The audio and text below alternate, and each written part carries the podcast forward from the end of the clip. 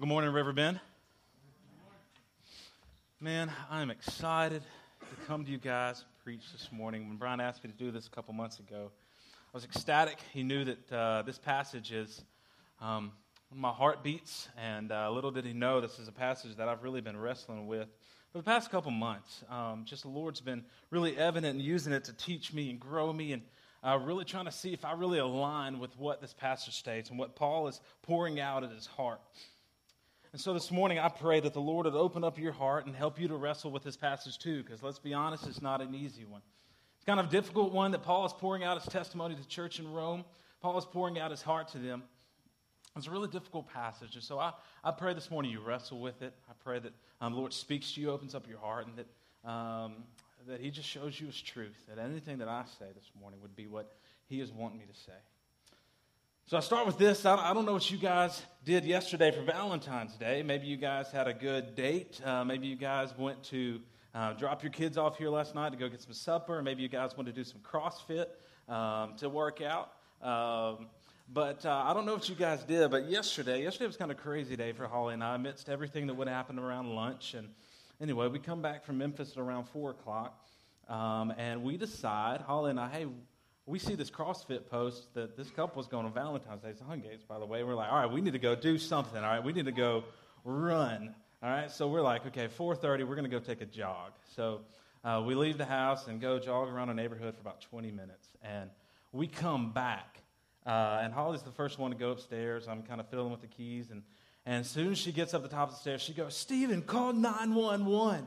And I'm like, oh my word, what's going on? Okay, what I don't know what to do. So I mean, I run upstairs, and our whole apartment upstairs is filled with smoke, completely filled with smoke. Like can't even see so much. And so, uh, and so my natural instinct is to go into like man mode. You know, to go into I'm going to fix this problem. I'm going to run around. I'm going to try to see what's going on. So, uh, so Holly's doing the smart thing and open up windows, and I'm trying to go find the fire. And so I'm running, looking around, trying to find the fire. I can't find anything. All I see is thick smoke, and I smell it's burning the house. And so she's like, call 911. And I'm like, I'm, I'm too ashamed to call 911. I don't want to have 1,400 people outside my house. I really don't want to do that. Let me try to find this fire. She's like, no, call 911. I was like, all right, I'm going to call Brendan Potts. So I called my friend and chief of the fire department, and uh, I said, Hey, Brandon, we've got this situation. My whole apartment is filled with smoke. I don't know what to do. I smell it, I, I, but I need your help. And so Brandon is calm at this point. I don't, he, he, I don't know what I would have done without Brandon at this point, but he's calm. He's like, All right, here's your steps, okay? I need you to find a smell. See, if, is there any flames? He said, No flames. He said, All right, I need you to find the smell. Do you smell it coming, coming from somewhere? And I said, Well, um, I smell it coming from kind of our laundry room area. And uh, my wife uh, and I kind of left the washer running while we went running. Uh, and uh, didn't know that that wasn't a bad thing to do, um, or was a bad thing to do. Anyway, so um, he says, All right, first thing you need to do, you need to call 911 because. Um, because there's probably a fire in your wall that you don't know about, and you just need to check to make sure. So I said, Brandon, I'm going to trust her wisdom. I'm going to do this. And so I call them, and I'm proud of Hernando because they responded within three minutes. I had a cop show up outside of our house, and this is when I felt really embarrassed because he came up and he said, Well, where's the fire? And all the smoke had gone out of our apartment at this point, and I'm like, All right, great. So he said, Where's the fire? And so he goes upstairs and he checks. He said, Okay, I smell it. And then the next, uh, I have uh, the Hernando Fire Department come and pull up behind this policeman, and they come in. And man, can I tell you, all these guys were six foot four and stocky. And here I am, I'm five, like 11, 5'10, and I'm just like overweight, and I feel so miserable by myself right now. And and so they come in and they look and um, uh, they come in and bring the camera and try to find out where it is, go up in my attic and everything. And they ended up finding out that this is where, uh, this is where it is. It's coming from the washing machine. And so, uh, but we had that, we had that fireman, then we had another fireman come after that, then we had an ambulance come behind that, and then we had a police K9 unit come up behind that. And all these people outside of our house, sirens going on, and I was just so embarrassed. And, uh, and, but I was proud. I was proud of our city, proud of, uh, proud of Brandon, thankful for him. But I say this because yesterday, like, I was embarrassed to a T. Like, I was, cr- I was just like, I felt so small. You know, and I was, I was helpless. I didn't know what to do. I couldn't go, I couldn't find the fire. I, I had no idea what to do. And so what I do, I called a mediator. I called an intercessor and said, Brandon, I need your help. And I say this because I really think that this kind of relates. Maybe the Lord allowed me to go through that this morning so I can really kind of relate a little bit with what Paul is saying in this passage. So if you have a copy of God's Word, I'm going to ask you to turn with me to Romans chapter 1. Romans chapter 1, we're going to be looking at verses 14 through 17 this morning. And as you turn there, I'm going to um, read it for us in just a moment.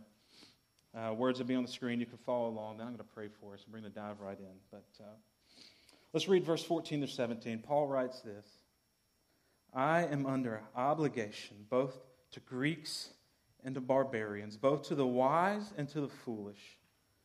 So I am eager to preach the gospel to you also who are in Rome. For I am not ashamed of the gospel. For it is the power of God for salvation to everyone who believes, to the Jew first and also to the Greek. For in it, for in the gospel, the righteousness of God is revealed from faith for faith. As it is written, the righteous shall live by faith. Church, let's pray. Father, we thank you, God, for your word. Father, we thank you for the power of it. God, we thank you that your word teaches us, that it rebukes us, Father, it disciplines us. God, it makes us look more like Jesus. God, I thank you that you have revealed yourself in it. And that, Father, we, by reading it, studying it, God, and hearing it preached, God, we can come to know you more. Father, God, just as you've allowed me to wrestle with this passage over the past couple months, God, I, I pray that you would um, allow us as a church, your body, God, to, to wrestle. God, to, to truly understand what Paul, God, what you're writing through Paul here, and God, what Paul's heart cry is. Father, I pray, God, that you would convict. Father, if there's anyone here that doesn't know you as Lord and Savior this morning, God, I pray that you would draw them to yourself.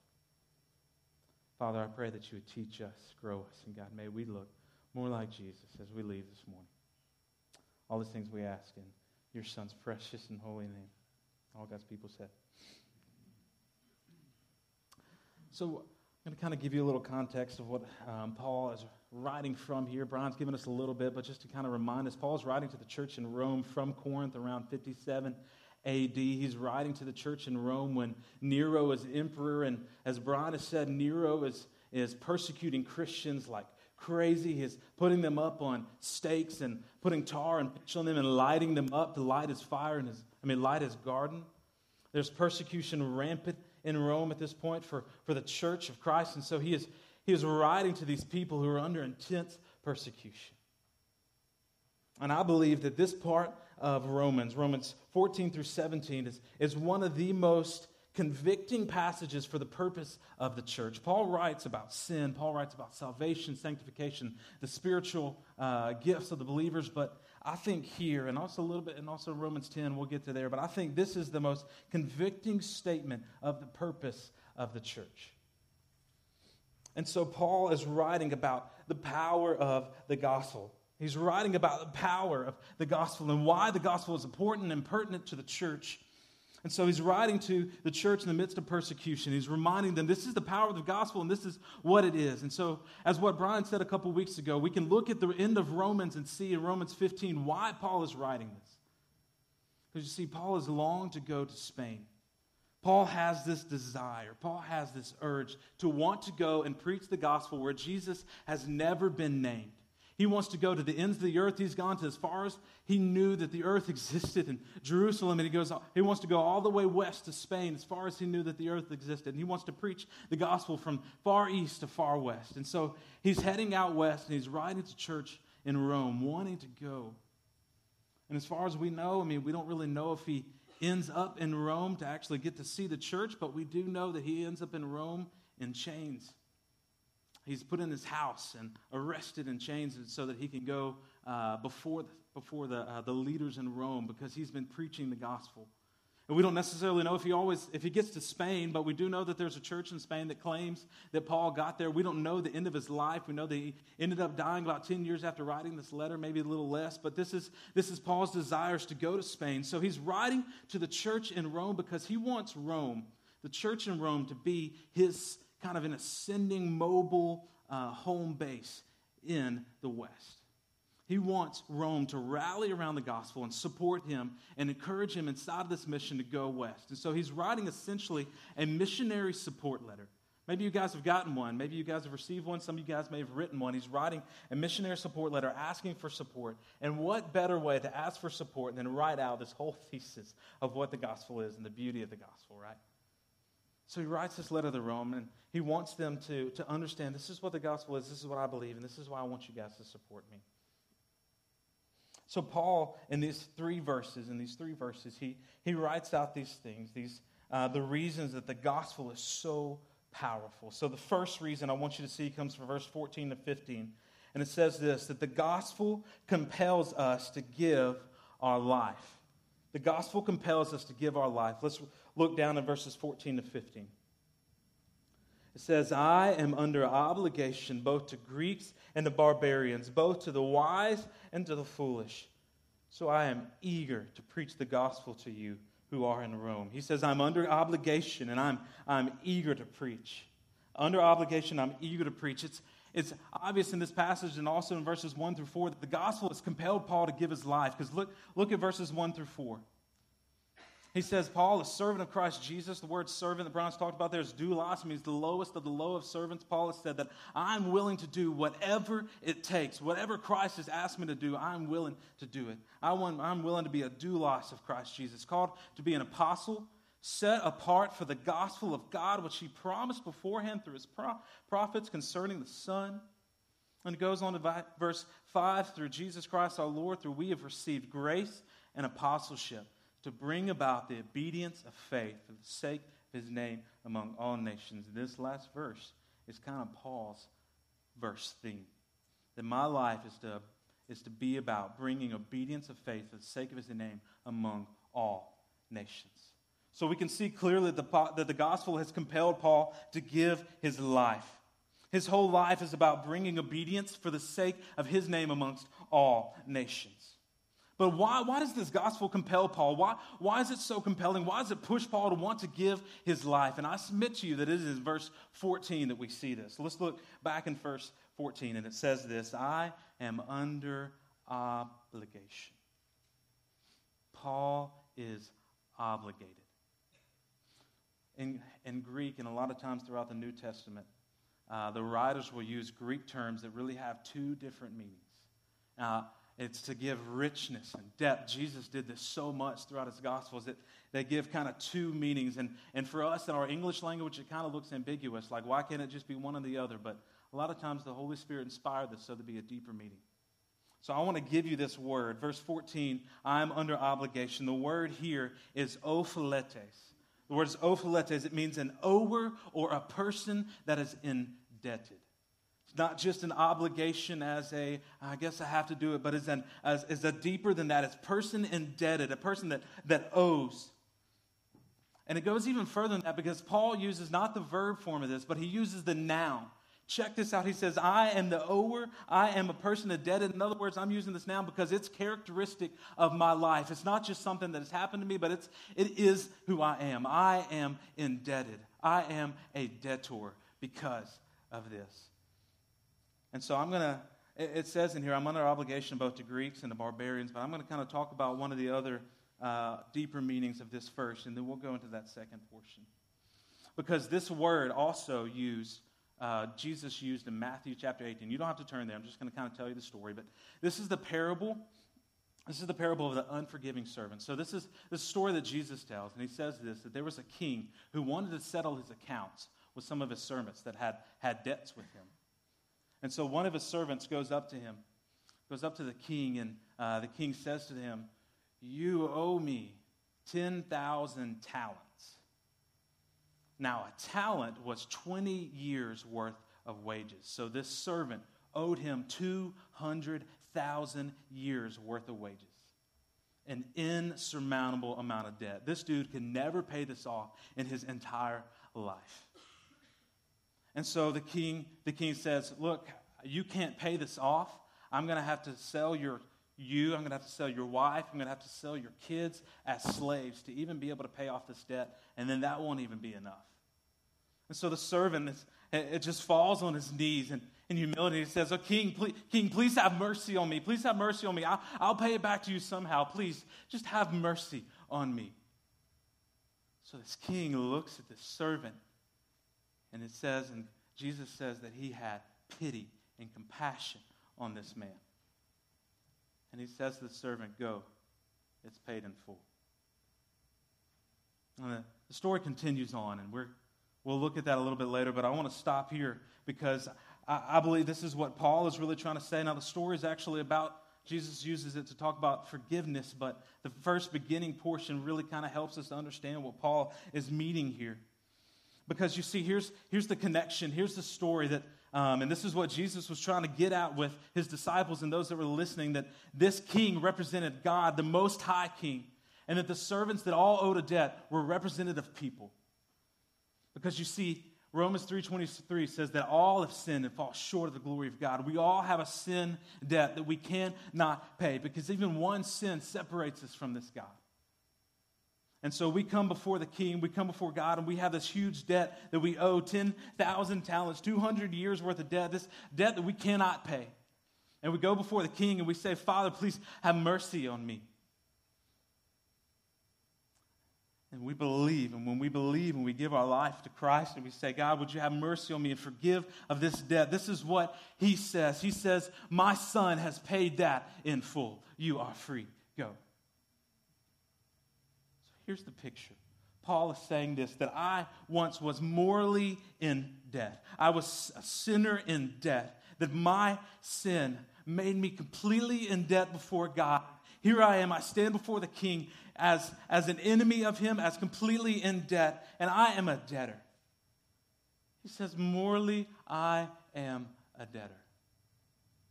But here's the beautiful thing it kind of sums this up, and it says, Paul once was morally a transgressor, but now because of Christ, he is spiritually a messenger. The gospel has compelled him to give his life. He says, I'm under obligation first to my king because he has raised me out of this debt. He has paid for my debt in full. I owe him my life because of what he has done. I am spiritually in debt to him. And so, because of that, I go. Because Christ has given his all for me, so do I give my all, my life to Christ. This is the first kind of deeper meaning, but here's the second meaning. This is what he talks about here. And he says, verse 14, I am under obligation both to Greeks and to barbarians. Both to Greeks and barbarians, I'm under obligation to them. And so this is where the story in Matthew 18 continues, because you see this debtor um, that was forgiven by the king. He leaves and he goes out, immediately he finds another one of his fellow servants in the field.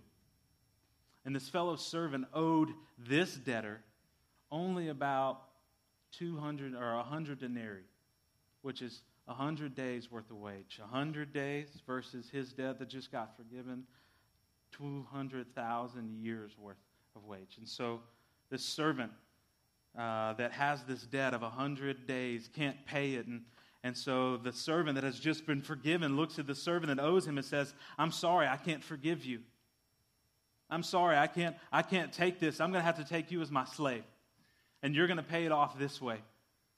And the message gets back to the king, and the king hears that this man that he has just forgiven of $200,000, 200,000 years worth of debt has not allowed this man of 100 days worth of debt to be forgiven. And he says, I revoke that. I mean, essentially what it is. It's, it's, it's that he says, How can this happen? I mean, I don't understand. How can this happen? That you've been forgiven this insurmountable debt, and yet you want to allow this man of 100 days worth of debt to be free and to be forgiven. And so here's the picture here. Jesus is teaching his disciples about forgiveness, and he says that as you have been forgiven, you've been forgiven much, so you forgive others. And so here's, here's the picture that Paul is kind of painting here is that, that as we have received grace, as we have received freedom. And as we have received life because Christ has given his life, so do I owe my life to those people that have never heard of him so that they can hear that this Jesus can come and free them from their sin. So do I owe them my life. He says, I am under obligation to both Jews and Greeks, to Greeks and barbarians, because I have received life. Says, I have received it. Our obligation is to tell others that they are, that are in the same boat as us before Christ that there is a master that can free your debt, and he's a master of compassion. He writes to the church in Corinth, Paul does, in verse 16 of chapter 9. He says, It is a necessity for me to preach the gospel. And he says, I'm going to become all things to all people that I might win some to Christ. So the gospel compelled, the gospel compelled Paul to give his life. Why? I want, want you guys to see this. The gospel compelled Paul to give his life and compelled Paul to go as far east as he knew to as far west as he knew to go and share the gospel. Why? Because Christ has spread his sin as far east is from the west. He wanted people to know that this Christ is a good king. He can forgive. He's under obligation to God to preach the gospel. He's under obligation to Jews and Greeks and barbarians that have never heard to preach because he has been freed, so should he go and tell them that they can be free. But secondly, Paul tells us here in verses in verse 16, he says that the gospel alone is sufficient for salvation. The gospel alone is sufficient for salvation. Let's look at verse 16 and, and read what it says. Verse 16 says, For I am not ashamed of the gospel, for it is the power of God for salvation to everyone who believes, to the Jew first, and also to the Greek. Why, why was the gospel so special to Paul? What, what, what is it about the gospel that compels him? Why is it such a compelling thing? Yes, he's been freed out of slavery from sin, but, but why is it such a compelling thing to him? And what is the gospel? So if you have a copy of God's word, keep your finger in Romans, and I want you to turn with me to 1 Corinthians chapter 15. Paul writes out clearly for the church in Corinth what the gospel is. As you're turning there, it's on the screens too. I'm going to go ahead and read it. But verses 1 through 5 of 1 Corinthians chapter 15 say this. Now I would remind you, brothers, of the gospel that I preached to you which you have received and in which you stand, and by which you are being saved, if you hold fast to the word I preached to you, unless you believed in vain. Verse 3 For I delivered to you as of first importance what also I received that Christ died for our sins according to the Scriptures, that he was buried, and that he was raised on the third day in accordance with Scriptures, and that he appeared to Cephas and to the twelve, and then he appeared to 500 others. This is what Paul has laid out for the gospel. He has said first that Christ died according to the Scriptures, that he was buried and that on the third day he rose again according to the scriptures, and that he appeared to the disciples, to Cephas, to Peter, and to 500 other people. This is what the gospel is. But if this is what the gospel is, why is it such a compelling thing? Why is it necessary for the gospel to save? What is it about the gospel that, that does save us? And why is it such pertinence for us to go and share this message? This is what it says in verse 16, and I believe this is why Paul is urged to go and preach the gospel. He says, For I'm not ashamed of the gospel, for it is the power of God. The power of God for salvation. See, this word in the Greek is the word dunamai. Kind of sounds like the word for dynamite, right? Dunamai, dynamite. When we think dynamite, we think big explosions and power and strength, right? Well, this word here in the Greek, dunamai, actually literally means to be able to be able. Church, I don't want you to miss this. Because if we put that definition into this passage, it reads like this For I'm not ashamed of the gospel, for it is the ability of God for salvation. It is the ability of God for salvation. Here's the implications of that, church. It is, if the gospel is the ability of God to save, this means that he cannot save outside of the gospel. You think, well, that's kind of harsh. God's omnipotent, right? Yes, He is. He's all powerful. He's all strong, but He cannot save a part of the, from the gospel because this is His will. We know that His will cannot be thwarted, cannot be changed. God is not changing. God cannot save apart from this gospel. This plays a huge role once we get into Romans chapter 1, verses 18, where He says that nobody is without excuse. Because if there was a way that God could allow the innocent, which there aren't any innocent people, but if God could allow the people that have never heard the gospel to get into heaven, then there would be another way, contrary to Jesus, to get into heaven. And Jesus preached this truth himself. He said, I am the way, the truth, and the life, and no one comes to the Father except through me. Church, this is why it's so important for us to take this message. For the ability of God to save is the gospel. There is no other way outside of the gospel. You say, man, that's kind of harsh on God. No, this is beautifying and magnifying of our God because the gospel is contrary to, to anything that exists. There is no other religion that says that there is a God that stepped down to, to intercede for his people. All other religions, a God is a deity above that is not personal with his people. But this is, this is the truth of the gospel that our God would step down out of heaven to save us, even when there is nothing worth saving. I asked Sean to sing that song, All I Have is Christ, because it pictures perfectly what we are. I had nothing that you should own, I was a rebel to your will. And if you had not loved me first, then I would refuse you still. Church, gospel is the ability of God to save. Because before time began, he planned that he would send his son to come. It is the power, it is the ability of God to save. And I want you also to notice something else that if, if this is the ability of God to save, the gospel is the ability of God to save, it is the gospel alone.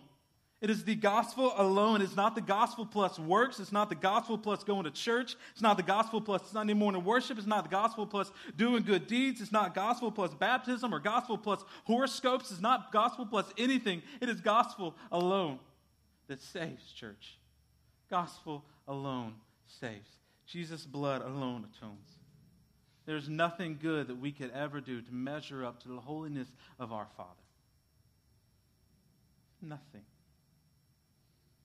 It is the gospel alone that saves. And this is why it's such a heart wrenching thing, church. This is why Paul says that he is not ashamed. That he is not ashamed of the gospel because it is God's power to save. It is what has saved him. Church, do we believe this? Do we believe that it is the ability of God to save? I, the reason I said I've wrestled with this because you think of the gospel and you think of some of the things that Jesus teaches, and you think about stuff like uh, uh, like, uh, like Jesus saying if you must come after me, you must deny yourself daily and, and take up your cross. Or Jesus said, if you want to be a part of me, you must drink my blood and eat of this flesh. And then we think of, we think of the gospel and we think how kind of ludicrous it sounds in a way that, that, uh, that this man would come and live a perfect, holy life, that he would die and then be raised back from the dead. And, and, and church, I, I think of this whenever I tell this gospel to people that have never heard. I think, man, if I'm hearing this for the first time, if I'm, I've never had a background of who Jesus is, I've never had a background of the gospel, I've never had a background of the Bible, how am I perceiving this? How am I understanding this? And I think, okay, God, I, you, you tell us to share it. You tell us this, it's your power to save, but God, it kind of sounds crazy. And that's when it depends upon the Holy Spirit, and praise the Lord that it does. Church, we are called to share this message. We're called to preach these truths because that's exactly what it is. It's truth. Amen? It is God's truth. The Holy Spirit convicts, the Holy Spirit opens up hearts, and our job is to present the gospel. And, church, there's nothing more satisfying than seeing someone who is lost come to Christ. Amen? Man. I want to, in this section, as we go into our third point, I want us to I'm just going to let God's word speak for itself. Um, I'm going to read a couple passages, they'll be on the screen. But first, what I want us to look at is 2 Timothy 1 8 through 9. And Paul says this in 2 Timothy 1, keeping in mind the verses that we've just read, that he's not ashamed of the gospel. Verses 1 8 through 9 says this Therefore, do not be ashamed of the testimony about our Lord, nor of me, his prisoner but share in suffering for the gospel by the power of God who has saved us and called us to a holy calling. Check this out not because of our works, but because of his own purpose and grace, which he has given us in Christ Jesus before the ages began. I'm not ashamed of the gospel. Romans 1 18 through 24. I mean, sorry, 1 Corinthians 1 18 through 24. It says this. For the word of the cross is folly to those who are perishing. But to us who are being saved, it is the power of God, the ability of God. For it is written, I will destroy the wisdom of the wise and the discernment of the discerning I will thwart. Where is the one who is wise? Where is the scribe? And where is the debater of this age? Has not God uh, made the foolish the wisdom of the world? For since in the wisdom of God the world did not know God through wisdom, it pleased God through the folly of what we preach. You see what I'm saying? The folly, it's, it's foolishness to those who don't understand. It's foolishness, but to us to be, that are being saved, it's the power of God, right? For God chose through the folly of what we preach to save those who believe. Verse 22 For Jews demand signs and Greeks and seek wisdom, but we preach Christ crucified. That alone, the gospel alone, preach Christ crucified alone, a stumbling block to the Jews and folly to Gentiles, but to those who are called, both Jews and Greeks. Christ is the power of God and the wisdom of God. And, church, I, I really think that this last passage of Scripture is really why Paul says that he's not ashamed. Mark chapter 8 says this in verses 34 through 38. Once again, the words will be on the screen. Mark chapter 8, verses 34 through 38. He says this. Jesus speaking to his disciples, and he calls a crowd to them. He says, In calling the crowd to him with his disciples, he said to them, If anyone would come after me, let him deny himself and take up his cross and follow me. For whoever would save his life will lose it. But whoever loses his life for my sake and the gospel's will save it. For what does it profit a man to gain the whole world and forfeit his soul? For what can a man give in return for his soul? Verse 38, please catch this. Jesus speaking these words. He says, For whoever is ashamed of me and my words in this adulterous and sinful generation, of him will the Son of Man also be ashamed when he comes in the glory of his Father with the holy angels. Church, when we stand before Christ, are we going to be able to say and hear the words, hear Christ say the words, Well done, my good and faithful servant. Church, that is what my desire is. Are we living every day as, as for the gospel? Are we living every day so that people can see in our lives and hear in our words that this gospel is enough and this gospel has saved us? Is this the reason that we are living our life? Or are we living in shame of the gospel? The third reason that Paul gives that the gospel compels him to give his life is this. In verse 17, Paul writes, The gospel is received by faith and ends in faith. Let's look at Romans 1:17, the last verse. He says, For in it, in the gospel, the righteousness of God is revealed from faith for faith. As it is written, the righteous shall live by faith. So Paul has already talked about in the previous chapter or in the previous verses that he's under obligation because of what Christ has done, about how Christ has taken his sin and given him life. He's under obligation to, to others because they are in need of this gospel. He's, he's already said that he's not ashamed of it because God cannot save apart from the gospel, that this is the power of God to save. But also, he, he says in verse 17, he kind of finishes out before he goes on um, and talk about the unrighteous and the ungodly, he finishes out with this of what is characteristic of the person who does receive Christ. Because the gospel is received by faith and ends in faith.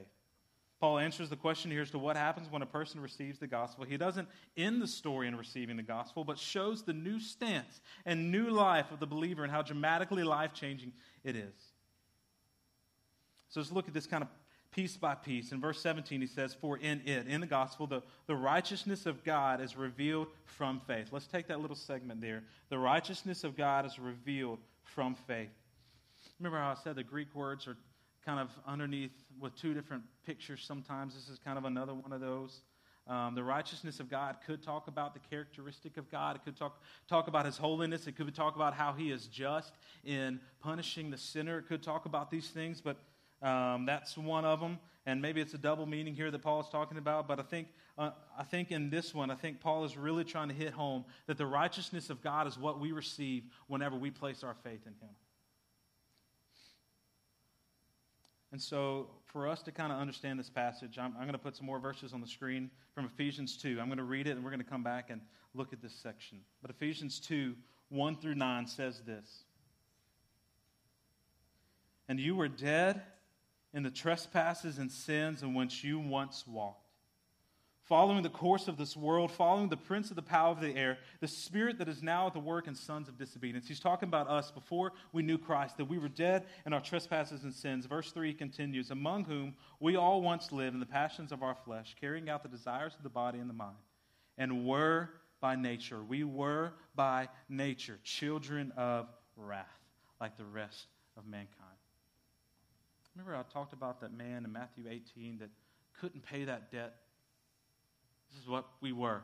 We were children of wrath, that we were in debt because of our sin, and our sin, as Romans 6.23 says, that, uh, that the wages of sin is death, the free gift of God is eternal life in Christ Jesus, that our, our wages, what we deserved in wages is eternal death, eternal separation. We were by nature children of wrath, and praise the Lord for verse 4 of Ephesians chapter 2, and it says, But God, being rich in mercy because of the great love with which he loved us even when we were dead in our trespasses and sins, he made us alive together with Christ. By grace you have been saved. And it keeps getting better. And he raised us up with him and seated us with him in the heavenly places in Christ Jesus, so that in the coming ages we might show the immeasurable riches of his grace and kindness towards us in Christ Jesus. And so this is what I think Romans 17 is getting towards. For by grace you have been saved through what, church? Faith. And this is not your own doing, it is the gift of God, not a result of works, so that no one may boast. Our salvation begins in faith. But what I love in Hebrews is it says that Jesus is the author and perfecter of our faith. He is the beginning and the end, the Alpha and the Omega of it. But our, our, our salvation begins in faith. That, that whenever the Lord shows us goodness and His mercy that we are, that are able to respond in faith and we give our life to Him and praise the Lord. This is what happens. It's called the great exchange. That our sin that we owe to Christ is placed on Him at the cross, and Christ's righteousness that He lived as a perfect, holy life, as the perfect lamb that was slain, He puts upon us. And we are no longer looked as sinners before a holy God, but we are looked at His Son as His Son, who is perfect and holy that our life, even though we will continue sinning, even though we will continue falling out of relationship with God and coming and asking for that relationship to continue to be restored, we never lose stance. We never lose stance with Christ that we were declared righteous before Him. We will never lose the stance that we are declared righteous. And this is what Paul is saying here that the righteous righteousness of God will come from faith. That when we place our faith in Him, praise God that Christ's righteousness is placed on us. Paul writes again in 2 Corinthians 5, he says that, um, he says that He made Him, He made Jesus, who knew no sin, to be sin on our behalf, that in Him, in Christ, we might become the righteousness of God. Praise God for that. Amen. So it's the righteousness of God is revealed from faith, but it's also revealed uh, for faith. This, this term is literally meaning just beginning and ending in faith. And this is what I love. I know the old hymn that says, Praise the Lord that one day our faith will be sight. Just as we sang just a moment ago, that one day that we will get to see him face to face because our faith will become sight. We'll get to see the Redeemer. We'll get to see the one who purchased us, and we'll get to see the God who has magnified himself in our life and the one who's created us and sustains us. We'll get to stand before him holy and righteous. And you know what? One day we're going to stand with myriads and myriads and thousands of thousands. We're going to stand with people from every tribe, every nation, and every tongue. And church, I want to be a part of the person that goes and tells every tribe about him. I want to be the person that tells my neighbor about Christ. I want to be the person that tells my coworker about Christ. Church, is that your plea? Is that your cry? You can come and stand before the King and say, God, I've done everything I have to be able to live for your gospel. That everything in my life reigned out as truth for you. That God, everything that I have, I've submitted my life, that I'm under obligation to my coworker, I'm under obligation to my friends, family members, I'm under obligation to the, to the world, every tribe, every nation, because you have saved me. I'm under obligation to you, God. Take my life, whatever you want to do, I'm yours. Is this our plea, church? Is this our cry? I hope that it is. But the last thing one day when we stand, our faith will be sight. And this is why we go because of Romans 10, verses 13 through 17. Where I'm going to end right here, Romans chapter 10. If you have a copy of God's Word, turn it to there to Romans chapter 10. We're going to end, end with these words. It's the other portion that I was talking about that I think is a challenging and convicting portion uh, that Paul writes for the church. And he says this in Romans 10. We'll start in verse 13. It says, For everyone who calls on the name of the Lord will be saved. How then will they call on him in whom they have not believed? And how are they to believe in him of whom they have not heard? And how are they to hear without someone preaching? And how are they to preach unless they are sent? As it is written, How beautiful are the feet of those who preach the good news. But they have not all obeyed the gospel, for Isaiah says, Lord, who has believed what he has heard from us? Verse 17 goes back to Romans 1:17. So faith comes from hearing and hearing through the word of Christ. So how can how can the gospel come from faith? How can the gospel and salvation come from faith? It comes from us as the church going and telling these people that have never heard about the faith that we have in Christ. Brian said a couple weeks ago, church, we are plan A, there is no plan B. And I think about in Romans 18 the people that have never heard that, that they're still they're still with need because they're without excuse because the, the, the, the creation cries out to its creator. That they are without excuse. God has written his law on their hearts, Romans says. That these people are, are in dire need of hearing. Church, I pray that some of you will be sent. I pray that some of you, even with your families, will be sent to go to the hard reach places. I pray that you will be sent to go to your coworker. I pray that you'll be sent to go to your family and tell who he is about Christ. Tell who Christ is and what he's done in yourself. Church, I want to pray for us.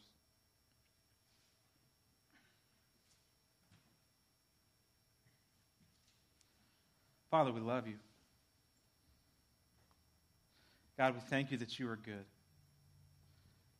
God, and we don't understand how your word says that you can be both the just and the justifier, God, that you can, you can be holy and, and, uh, uh, and, and God, you can be holy and God, you can be just, and Father, but yes, at the same time, God, that you can uh, look at Christ and God, that you can pardon us. Father, we don't understand how this works, Father, that your blood can cover us, but God, we know it is truth, and God, we know that we can stand before you as your sons and your daughters, Father, they would, if we would receive your free gift in faith. And so, Father, I pray that this morning, God, that if there's anyone that has never placed their faith in you, God, that you would convict their hearts, show them, God, who you are. and God, show them your grace and your goodness. And Father, may you draw them to yourself. And Father, I pray for us, God, as your church. Father, you've given us the privilege, God, you've given us the blessing, God, you have given us the responsibility, God, of taking this gospel, Father, to the ends of the earth. God, may we have a heart like Paul that we would desire to go where you've never been named. So that, Father, when we stand before you, and God, we're worshiping with the myriads and myriads and thousands and thousands, Father, when we stand before you, worshiping with every tribe and every tongue and every nation, the Father, we can look and see what you have done in our lives. The Father, we have proclaimed your gospel. We have lived unashamed of who you are.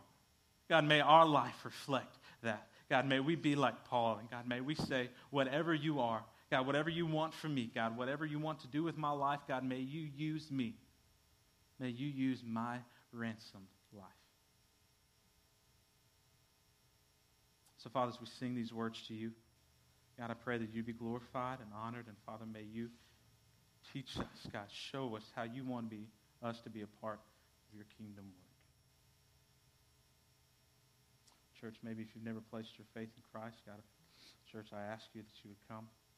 Uh, people, I, I, ask that you would come and give your life to Him. If, if maybe that you are struggling with, Lord, do you want me to go? Do you not want me to go? Maybe you would come and stand uh, at this altar and say, Father, whatever you want to use of my ransom life, God, may you use it. Church, maybe you're going through an issue. Maybe you're going through a hard time. God, church, maybe you're going through a trial gospel is powerful. Our God is a God of comfort. Our God is a God of grace and peace. Our God is a God of love. Maybe you want to come and kneel at his altar this morning. Maybe you want to say, God, I surrender this to you. This is yours.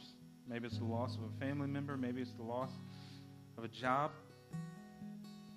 Maybe you say, Father, I give my job to you. I give my family to you. My, Father, may you use me as a minister. God, may you use me as a preacher of your word. And may I not be ashamed. As we sing, would you come, church?